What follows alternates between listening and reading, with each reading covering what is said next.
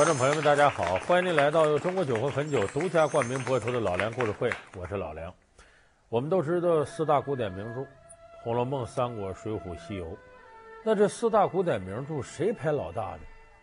即使您可能没看过《红楼梦》，也知道《红楼梦》是当之无愧的老大。这个是原因多方面。首先一个，咱们翻开四大古典名著呢，你就会发现，《红楼梦》里的人物最多。而且能让你记住的栩栩如生的人物数量也是最多的。抛开这个不谈，曹雪芹就是把《红楼梦》这些诗词拿出来，放到清朝的诗坛里，也足能称得上一位著名的诗人。就说《红楼梦》人称第一才子书，那是有道理的。而且这人物形象太深入人心了。你看，咱们看八七版的《红楼梦》，那电视剧那版的，呃，欧阳奋强演的这个。贾宝玉、陈小旭演的这个林黛玉，呃，每个人都觉得很准，就是因为那一版的《红楼梦》啊，高度符合原著，就人物形象是特别鲜明的。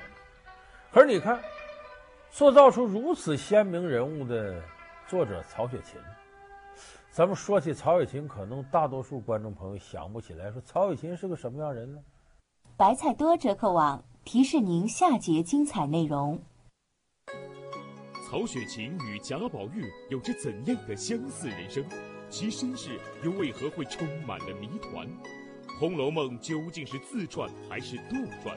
从小说到现实，一代文学巨匠究竟有哪些鲜为人知的秘密？老梁故事会为您讲述《红楼梦》写曹雪芹。超能，我一说曹雪芹，你脑海里浮现的是什么？恐怕你会是一片空白。就这个人到底是个什么人？这也确实是《红楼梦》值得大家反复研究的。就为什么四大古典名著唯有《红楼梦》形成红学，它是有道理的。就是《红楼梦》这部著作从头到脚全是谜。你比方说一百二十回的书，八十回为曹雪芹作，后边高鄂、程伟元，后四十回说这二位写的。那为什么说他写的时候怎么就没想到后边事呢？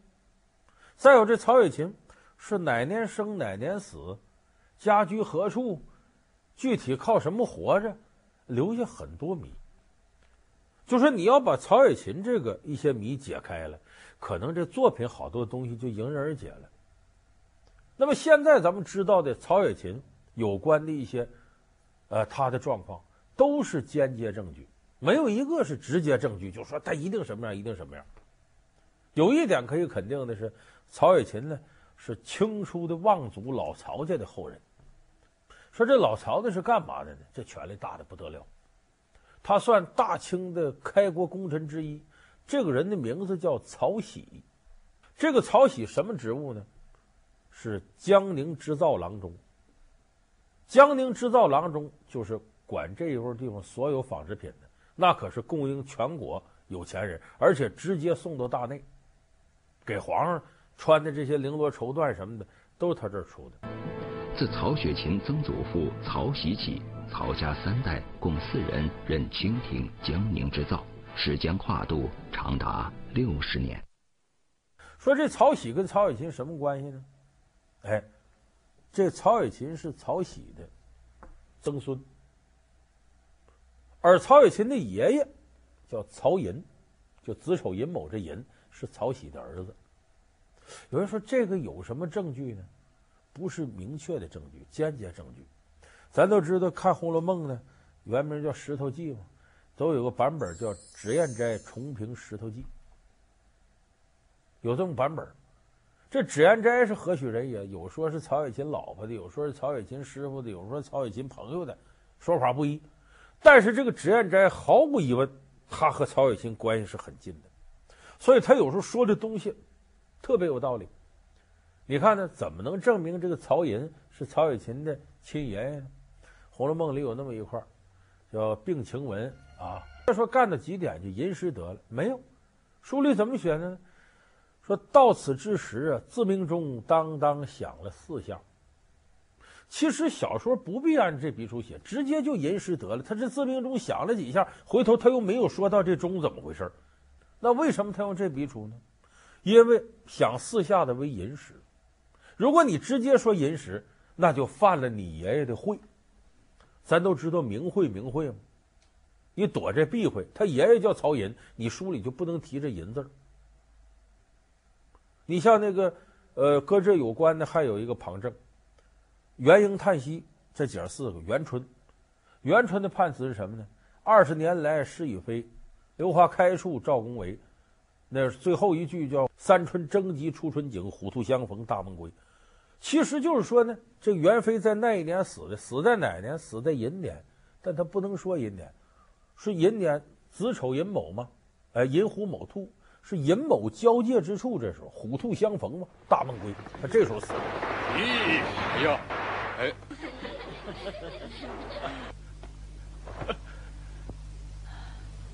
贵妃娘娘。红了！什么？什么？贵妃娘娘红了！如果你说寅呢，恰恰犯忌讳了，寅虎卯兔，搁虎和兔来代替寅和卯，所以这个是曹雪芹避自个儿爷爷讳的一个有力证据。那么说曹雪芹是老曹家的。这点大家也认同了，他是从曹玺到曹寅，他爷爷。那这家当时是什么状况呢？那可真是钟鸣鼎食之家。到他爷爷曹寅这辈更不得了。这个曹寅十六岁进宫干嘛呢？是康熙皇上的贴身保镖，还陪着康熙皇帝读书。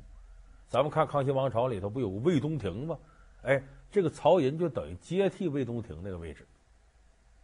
这也说明什么呢？皇上信任老曹家人，把你当做亲信。曹玺的儿子进宫陪我读书，给我当保镖。后来一天天长大了，那好，你接你爸爸干这个江宁织造。康熙主政天下以后，曹家逐渐腾达。康熙二年，曹雪芹的祖父曹玺被派往南京出任江宁织造，常驻南京，专门为皇家办理龙衣凤佩之类的日用品。不久又被赐予正一品衔。江宁织造是个肥缺，油水极足。曹雪芹的祖父曹寅与康熙是奶兄弟，关系更是非同寻常。不仅继承其父亲职位，还兼任过两淮巡盐御史。更了不起的是什么？除了江宁织造，把两淮的盐务也交给他家干。这个盐可不得了，过去盐是专卖的。你看民间谁要卖叫贩私盐，是要砍头的。所以两淮的盐务加江宁织造全是他一家干。老曹家当时那兴盛的不得了，所以那会儿呢老曹家呢虽然说跟这个《红楼梦》里写啊假不假，白玉为堂金作马，这个金金陵三百里住不下金陵一个史，东海缺少白玉床，龙啊请来金陵王，呃什么丰年好大雪，黄金如土铸。所以曹雪芹笔下。这贾宝玉，有人说跟曹雪芹像，就像在这儿，也是纨绔子弟出身，锦衣玉食，衣食无忧。哎，你看《红楼梦》诗词里说嘛，“既言纨绔与高粱，莫笑此儿形状。”就贾宝玉就是个不孝子弟，他爸爸说：“你琢磨点仕途的事儿啊。”贾宝玉不想的，整天微红倚翠啊，跟这些姑娘在一块待着。老梁故事会为您讲述《红楼梦》写曹雪芹。老梁故事会是由中国酒魂汾酒独家冠名播出。曹雪芹也有类似经历，小的时候因为跟戏子一块厮混呢，被家里给关紧闭了。说跟戏子怎么了？那可不行，《红楼梦》里有这场景：大观园一块看戏，史湘云一看演戏这个戏子叫林官，黛玉马上甩小脸子了，拿我比什么戏子呢？一扭头走了。就这戏子是下九流，你一个富家子弟跟他往来是犯忌讳的。呃，曹雪芹那时候就因为跟戏子一块混，给关了禁闭。那么说这种景象好景不长，老曹家怎么败了的呢？在曹寅这个时候，他管这两淮盐务，管江宁织造，就管盐务的时候亏了三百万两银子，三百万两银子不是小数，怎么亏的呢？一方面他管理不善，再一个三年清知府十万雪花银打手过，他能不贪吗？那么大一家子呢，你看这《红楼梦》里说的非常准，这王熙凤讲了一句话：“刘姥姥进大观园。”王熙凤说：“大有大的难处。亲戚间本来应该不等上门就有个照应才是，但如今家里杂事太繁，太太又渐渐上了年纪，一时想不到也是有的。我们这个家外头看着虽是轰轰烈烈的，殊不知大有大的难处。”俗话说：“瘦死的骆驼比马大。”姑奶奶，您拔一根汗毛也比我们的腰粗啊！平儿，这二十两银子暂且拿去给孩子做件冬衣吧。哎哎，都不拿着，就真是怪我了。跟情况一样，你挣的多，花的必然多，这是规律。你需要应酬排场地方，用钱地方也多，所以三弄两弄的，两坏延误，弄出三百万两银子亏空。这个亏空，照理说朝廷得管，康熙一代圣君更得管这事。但是康熙皇上呢是个念旧的人，所以这个时候处理曹寅这个事儿呢，康熙皇上一看，这么着吧，你呀，三年，你把这银子堵上，咱黑不提白不提，就当没这事儿。所以这个时候经过三年时间，倒是老曹家人把这补上了，可是欠这么大银子，皇上一说。这曹寅呢，连惊带怕的去世了。他去世前一年，曹雪芹出生。当然，他去世之后呢，我们刚才说，这皇上依然是呢，让他家世袭这个江宁织造这个位置，两淮盐务他们也管，所以他家这时候没有败。可是问题呢，花钱花惯了，又欠了朝廷银子。可这时候形势变了，因为这是康熙呢，已经进入自己。皇上这个生涯的暮年了，管账的事儿他重用几个儿子，管财务就是雍正来管。雍正铁面无私啊，对事不对人。我不管你跟皇上多近，你欠朝廷账是不行的。这雍正一查账，大伙儿都受不了。呃，也是到了这个康熙死，雍正上台当皇上了。这康熙一死，大树倒了。雍正呢，也是你三年把账还上，我也不追究。再怎么念在你跟先皇这关系，我也不能赶尽杀绝。结果老曹就又出事了，这不从南京到北京一道吗？还觉得自个儿受皇上宠信呢。经过周浦之地，人家一些官僚得接待他们，没想到借接待之机呢，这老曹这人大肆勒索钱财，有的给他贿赂，有的不信这一套就告发他了。这下雍正一看，我还教育你什么呀？就你这德行，我怎么教育？雍正一咬牙，得革职查办抄家，把老曹给革职，然后加了一个抄。所以咱看《红楼梦》里头抄检大观园嘛，元妃省亲之后，后来元妃死了，这等于老贾家荣国府、宁国府靠山倒了，抄检大观园。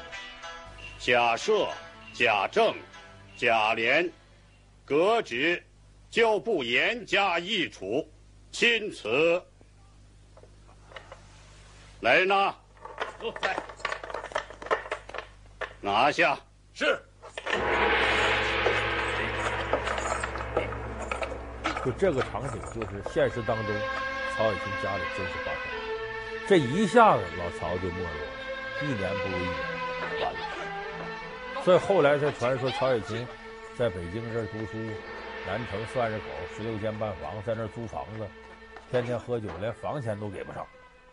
说曹雪芹穷困潦倒，那么我说到这儿呢，梳理了老曹家的身世，曹雪芹怎么来的？那么有人提出说，你看说的多像啊，曹雪芹家里这件事跟《红楼梦》这个，那这《红楼梦》是不是曹雪芹自传呢？挺像，就是贾宝玉这个人身上和曹雪芹很像。贾宝玉是什么人呢？他叛逆，天性率真，不愿意像他爸爸那样啊。呃，沉浸到封建官场当中，整天尔虞我诈、勾心斗角。他的生活是啥？他痛恨剥削阶级，没剥削阶级他活得了吗？他一天锦衣玉食，吃谁的喝谁的呢？所以他对他爸爸等于是吃他爹的，背后又骂他爹，不孝之子。就是贾宝玉这种叛逆，在那个时代看是有他的价值的。如果从做人来讲，贾宝玉是有问题的这个人。他离了他家给的吃喝，他也活不了，所以一旦家败了，这人不要饭就不错的了。后来贾宝玉不是出家了吗？我说不出家也没办法，没活路了等于。所以这一点跟曹雪芹高度相似，对这个封建家庭是痛恨的，他是叛逆的，他看不上这一套。可是离了这一套，他活不了。曹雪芹也如此，家一败了，自己后半辈子惨的不行了都。所以有人说，这不就是贾宝玉不就曹雪芹吗？这不他自传吗？是不是呢？不能这么说，因为这个虚构的人物是那样，他一定要从多个层面汲取养分，不可能是单一线条。我就写我自个儿，否则绝成不了一部伟大的文学作品。他是吸收了多个人身上的东西，揉到一块儿，形成了《红楼梦》里这里诸多人物。哎呀，我来迟了，不曾迎接远客。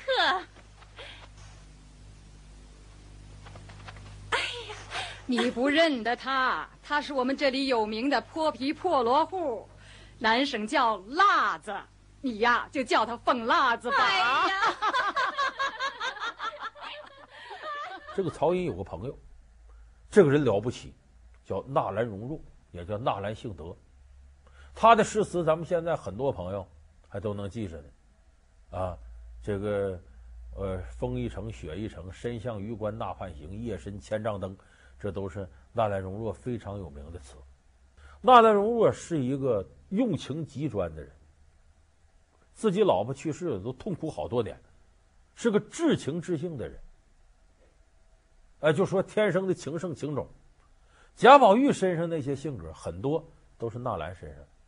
后来我们也知道，明珠倒台子，抄明珠家，其实也和老曹的挺像。所以到乾隆年间呢，曹雪芹不写了《红楼梦》，在民间已经流传了。这时候曹雪芹已经死了，当时和珅从民间得到这个《红楼梦》这本书。献给乾隆皇上，乾隆皇帝一翻说了句话啊：“此乃明珠家事也。”这是纳兰明珠家里那点事儿，说是纳兰容若身上的事儿。所以咱们这么看，纳兰容若也有贾宝玉的影子，曹雪芹也有贾宝玉的影子。所以说，一部伟大的作品呢，它绝不是单一的来源，它很可能融了很多人的事情，形成了一个经典的人物。根据现有研究表明。曹雪芹是在极度贫困中写作《红楼梦》的，和薄粥，披褐衣，满纸荒唐言，一把辛酸泪，都云作者痴，谁解其中味？十多年的辛劳，凝聚成一部煌煌巨著。当然，这些创作有一个大前提，就是曹雪芹如果家道没有败落，他还是纨绔子弟，他绝写不出《红楼梦》这部伟大作品。他必须经历了家道中落、世态炎凉、人情冷暖，他才算看透了封建社会的这种虚伪，他才能够扎到里头去写这个腐朽阶级溃亡过程当中的一些变化。所以，正是由于家道败落了，才形成《红楼梦》这部伟大作品。所以，这体现了文学创作的一个颠扑不破的规律，叫“欢愉之词难攻，愁苦之言易巧”。也就是说。你高高兴兴的，你想写部伟大作品很难，你得是愁肠百结、非常痛苦的情况下，才能酝酿出精妙的文字。花木兰，她既是矫健的勇士，又是娇美的少女；她既是巾帼英雄，又是孝顺的女儿。千百年来，人们将她的故事代代相传，经久不衰。如今，她已走出国门，为世界熟知。那么是什么让世界观众都为她如痴如醉？他的一生究竟有着怎样令人动容的传奇？老梁故事会为您讲述为何中外都爱花木兰。好，感谢您收看这期老梁故事会。老梁故事会是由中国酒魂汾酒独家冠名播出。我们下期节目再见。